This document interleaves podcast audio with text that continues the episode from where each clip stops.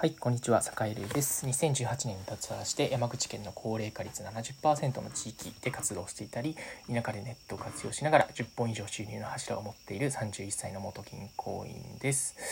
えー、さて今日は、えー、地方移住をして、え、浮いた家賃を、え、資産運用してみた結果というテーマでお話をしようと思います。えー、っと、坂井実はね、脱サラしてちょうど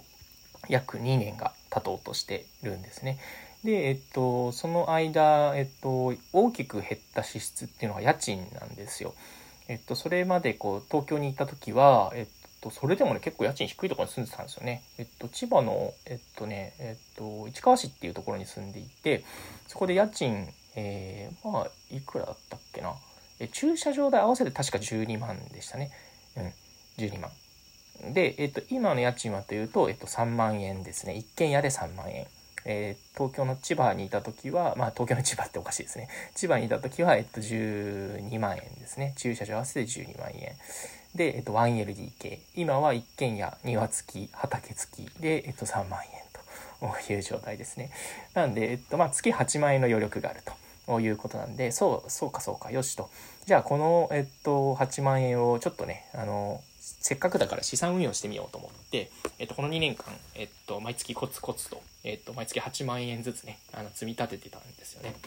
えっと、まあ、主な積み立て先っていうのは、えー、例えば楽天証券で毎月2万円米株の、えっと、投資信託を買ったり、えー、それからウェルスナビだったり、テオとかね、えー、そういうあのロボアドバイザーっていうのがあったりするのでもうねあの運用方針考えるのめんどくさくなっちゃったんですよね。もともと運用方針考えるのが本職なんで、えー、結構ねちゃんとこう投資信託商品を選んで、うん、それを買うっていう選択肢もあったんですけどもうね毎日相場見るのがねなんかねバカらしくなってきちゃったんですよね、うん、なんで、まあ、それはもう見ないということでもういいよ。もう手数料結構高いけど、えー、ロボアドバイザーでいいやということでロボアドバイザーにまたこれまた数万円。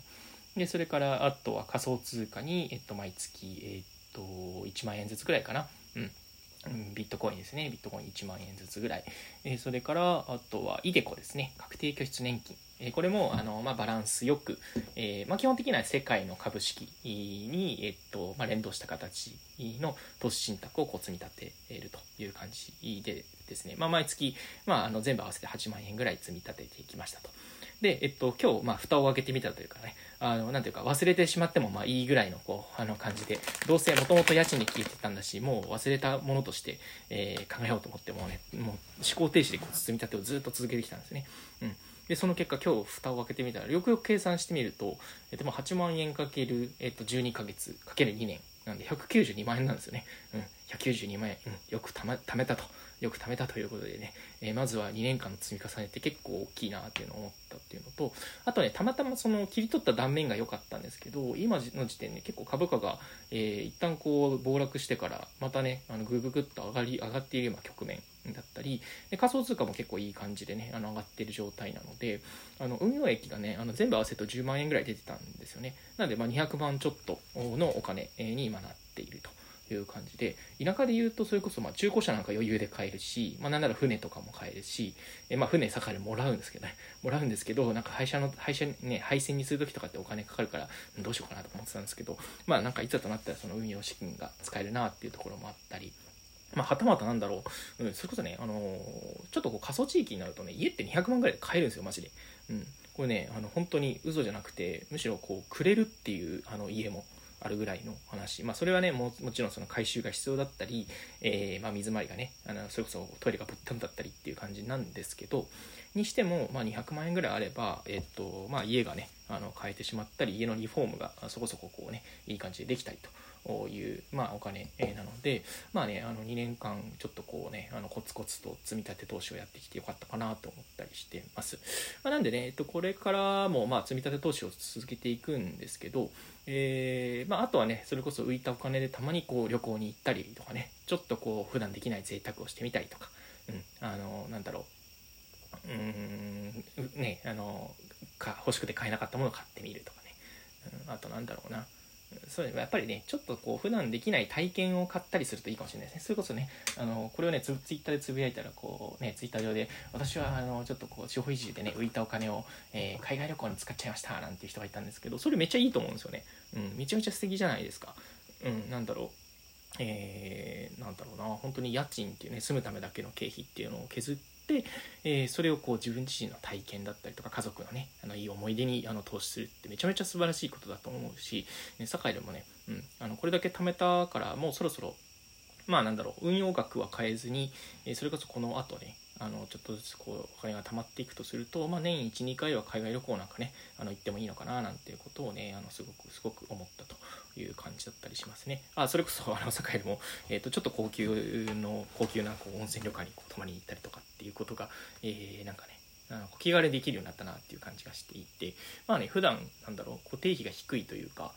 なんだろう生活コスト全然かかんないんですよね。うん贅沢しなければね。うん、そうそうそう。だから、えー、やっぱり地方移住してそもそものこう生活コストを下げておくと、まあ、稼げば稼いだだけ自分のこう使える資産っていうのが増えていくっていうのがやっぱり結構いいなというふうに思ったりしているというところですね。うん、なんで、えー、割とこう着々とあの資産もあの増やせているし、えー、ていうか貯金を繰り崩すみたいな、えー、状態になってないので、えっと、なんていうか最初は結構不安だったんですけどね地方移住する時、えまあ、意外となんとかなるなっていう感じでございます。はい、というわけで、えっとまあね、あの資産運用もあの、まあ、ただ今ね単単単にこう、ね、あの資産あの株価が値上がり局面にあるからっていうことでもあるんですけど、まあ、だからねあのそれこそ大暴落した時なんかで見たら多分もしかしたら資産100、ね、190万ぐらいが100えー、確かね、多分150万円とか160万円ぐらいになってたんじゃないかな、その大暴落した局面ではね。なんですけど、まあまあ、あの、その辺の大暴落した時に、もう、なんて言うんでしょうね、慌てずにずっとこう同じ金額だけ買い、積み立てで買っていたからこそ、今上昇局面で、まあ、プラスの、運用結果が出ているっていう感じでもあるので、まあ、これからもね、あの、なんて言うんでしょう、えー、そうそうだな、えっ、ー、と、それこそ40代中頃ぐらいまでには、あのしっかり運用っていうのは続けていこうかななんていうことを思ったりしています。はい。えー、と、そんなこんなで、まあちょっとね、そういう貯めたお金を何に使うのかっていうところも、えー、これから大事になってくる。ただね、ただ貯めてね、墓場のまで持ってってもしょうがないですからね。うん。で、えっと、ちょっとこれから何を、何に使うのかっていうところもしっかり考えて、えー、活動していきたいな、なんていうことを思ったりしております。はい。というわけで今日は、えっと、地方移住して家賃を、え積み立てて運用してみた結果というテーマでお話ししてみました。それでは今日も良い一日をお過ごしください。それでは。